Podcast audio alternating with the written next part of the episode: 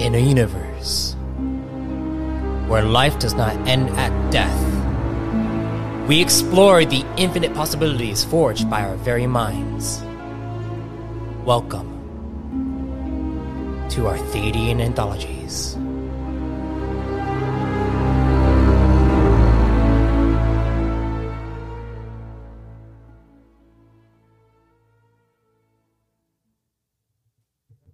Greetings, fellow travelers and storytellers. Welcome to the Arthadian Anthologies podcast, where I, MS Arthadian, dive into the ever expanding universe I'm developing and the deeper meaning behind it all.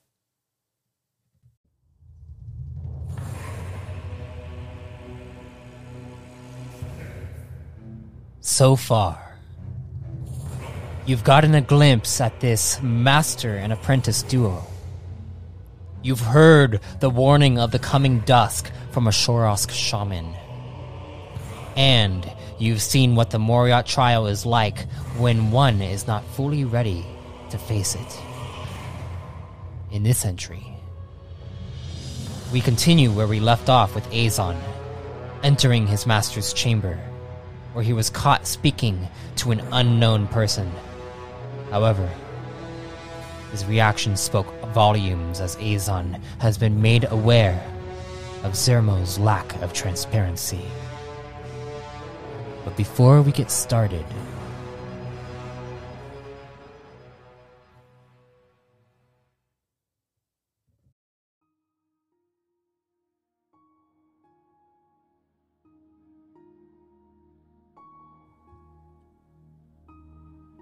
Thank you for listening to season three of the Arthadian Anthologies podcast.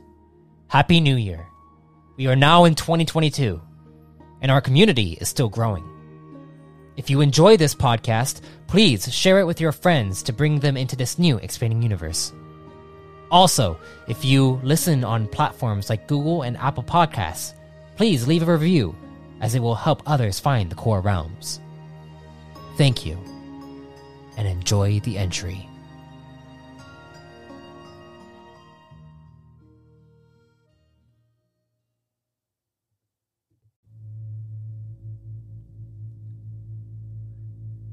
Master? My trial ended abruptly. Aizon clenches his fist, shifting away from his master's eyes. Apparently, I'm not ready yet. Visibly shaking, Aizon doesn't know if he can say what he's thinking. His master has already told him he would never put him in harm's way. But there is still a lingering emotion that clouds Aizon's view of Zermo's paragon status. Zermo sets his codex aside, drawing Aizon's gaze toward the device. The device where he felt dread take over. A wicked sensation that he could not make sense of. Very well, Aizon. If that's the case, maybe it will be best for us Who to were you stay- talking to? Aizon cuts him off mid sentence. Zermo sighs. Are you still worried about the void? The void has nothing to do with this. Please, Master, answer the question. Taken aback by Aizon's tone, Zermo analyzes his apprentice closely, realizing that he won't be able to hide the truth any longer. He contemplates for a moment, trying to piece things together in his head. Master? Aizon breaks him out of it. I take it your trial consisted of the Duskian embodiments? Aizon nods. Yes. And it informed me of your secrecy, or predicament to some extent. But I need to know, Master. How can I help you get out of this? Or is this just. Aizon pauses, swallowing while shaking. Inevitable? Zermo stares at Aizon, prolonging his confession as long as he can until an idea pops into his head. Perhaps Aizon could put a stop to him. He then motions to his desk. Take a seat. This is a long story.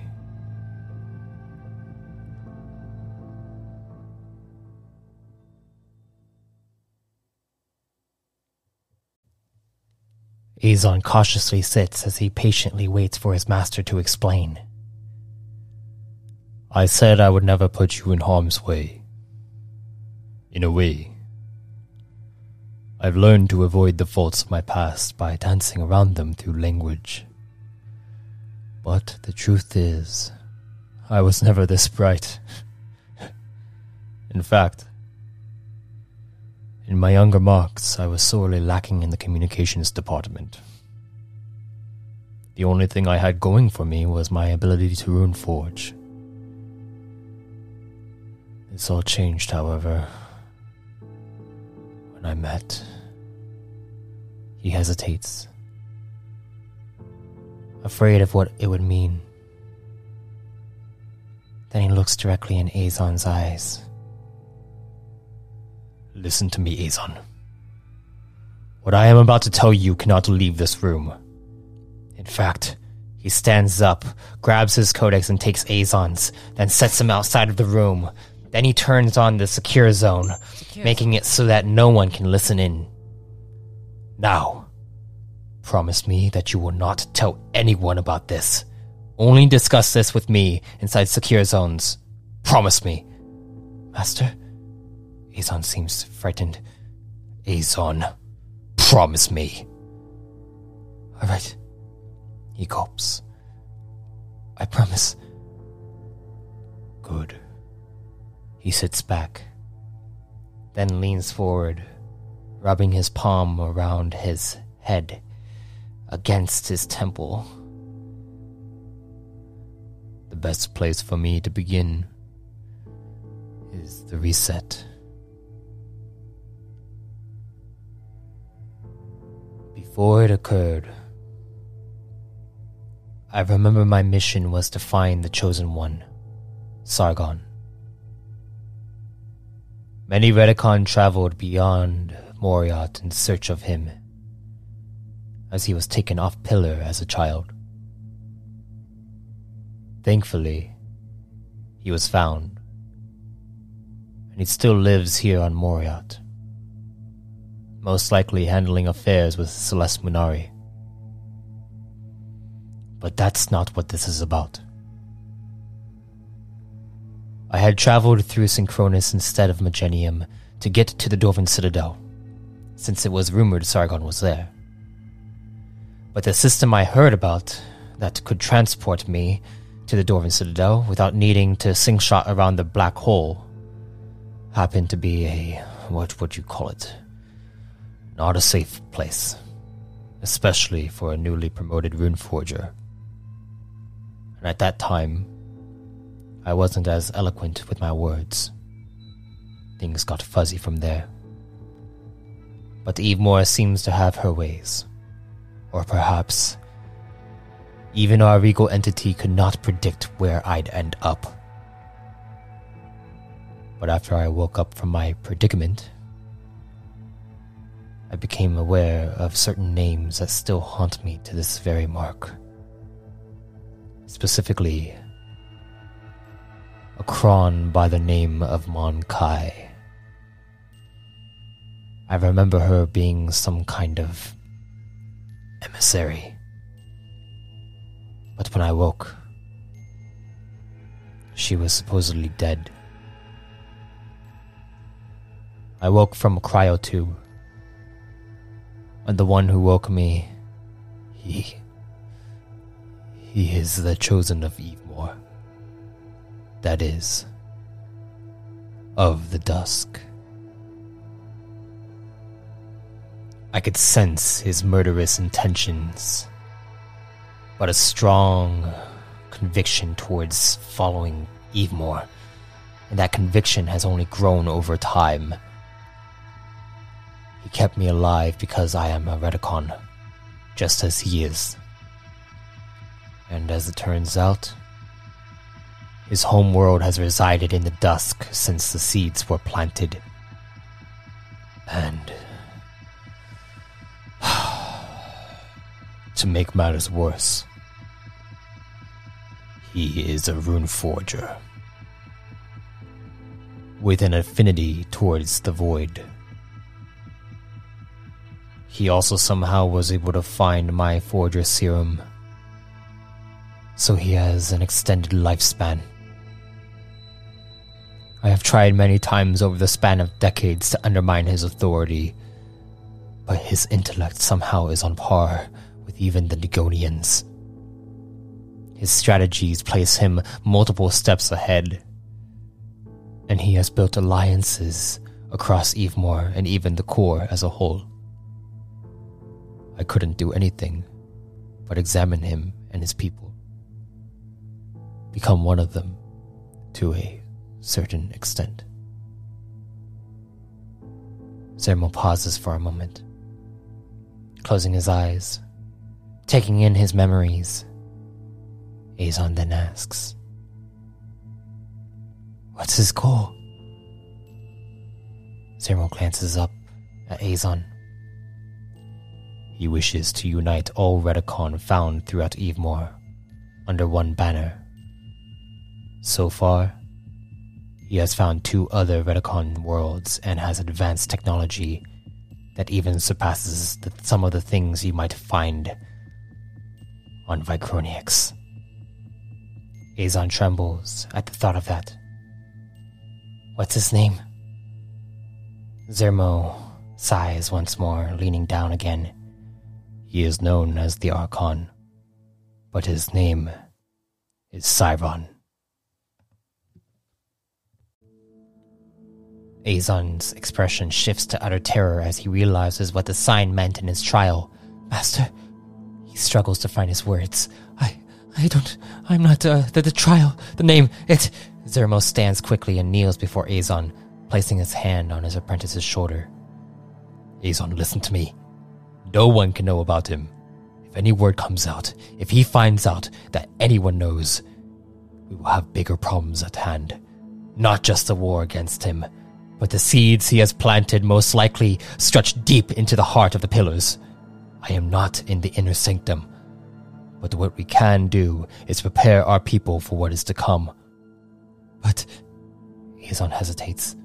But how can we prepare anyone if they don't know what we're facing? Zermo chuckles. Cycles Aizon. All of existence is predicated on the concept of balance. And what do we see happening now after half a century of peace? A conflict across the colonies, with an insurgency planning to replace Core Command. More zealotry from cultures inside its Nugonian and Kantol societies. And have you forgotten about the forbidden regions found here on our home pillar? Pieces are being set, my apprentice. We must prepare on all fronts. Aizon shakes his head to snap himself back into focus. Then he thinks about everything his master has told him. Does this Archon have any weaknesses? Zermo leans back in his chair, rubbing his temple. There's one thing that may be an advantage for us, but also hinders us. What is it? Long ago, around five cycles after the reset, when his people finally made it off their world, something happened to him. It was the first time he faced death. But he came back, stronger, and somehow much more zealous, like Eve Evemore had allowed him a chance at rebirth. Suddenly, Zermo looks toward the door and stands. I'm sorry, Aizon. I must go now. Return to the seminary at once, and remember what you promised me. I will begin preparations for you. He walks towards the door as it slides open. Then he glances back. You must rise above me, Aizon, for I will not be here much longer. He exits the chamber, leaving Aizon there to soak up all the information he just received. Thinking to himself, Aizon stands up and leaves the Extia Dawan. Seeing the tree of Moriat sprawling above him, he heads directly towards the base and says,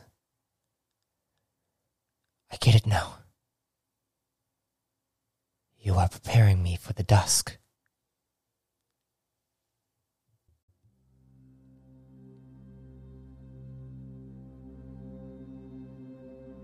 I thank you for listening to this entry. Beginning next week, there will be two Reborn in Power sessions for your enjoyment. The first being a bonus episode that features William Soar and one of his old allies. Then, as we continue with the Retikon saga, we will bring forth the second Reborn in Power story arc in Season 3, exploring the time where the Archon once faced death. If you are just now joining the anthology, check out ArthadianAnthologies.com for more content that expands this new expanding universe. You can also support the creation of this podcast by donating through the link found in the description of this episode. Until next time, travelers, be safe, stay safe, and if death comes to you, may you be reborn in power.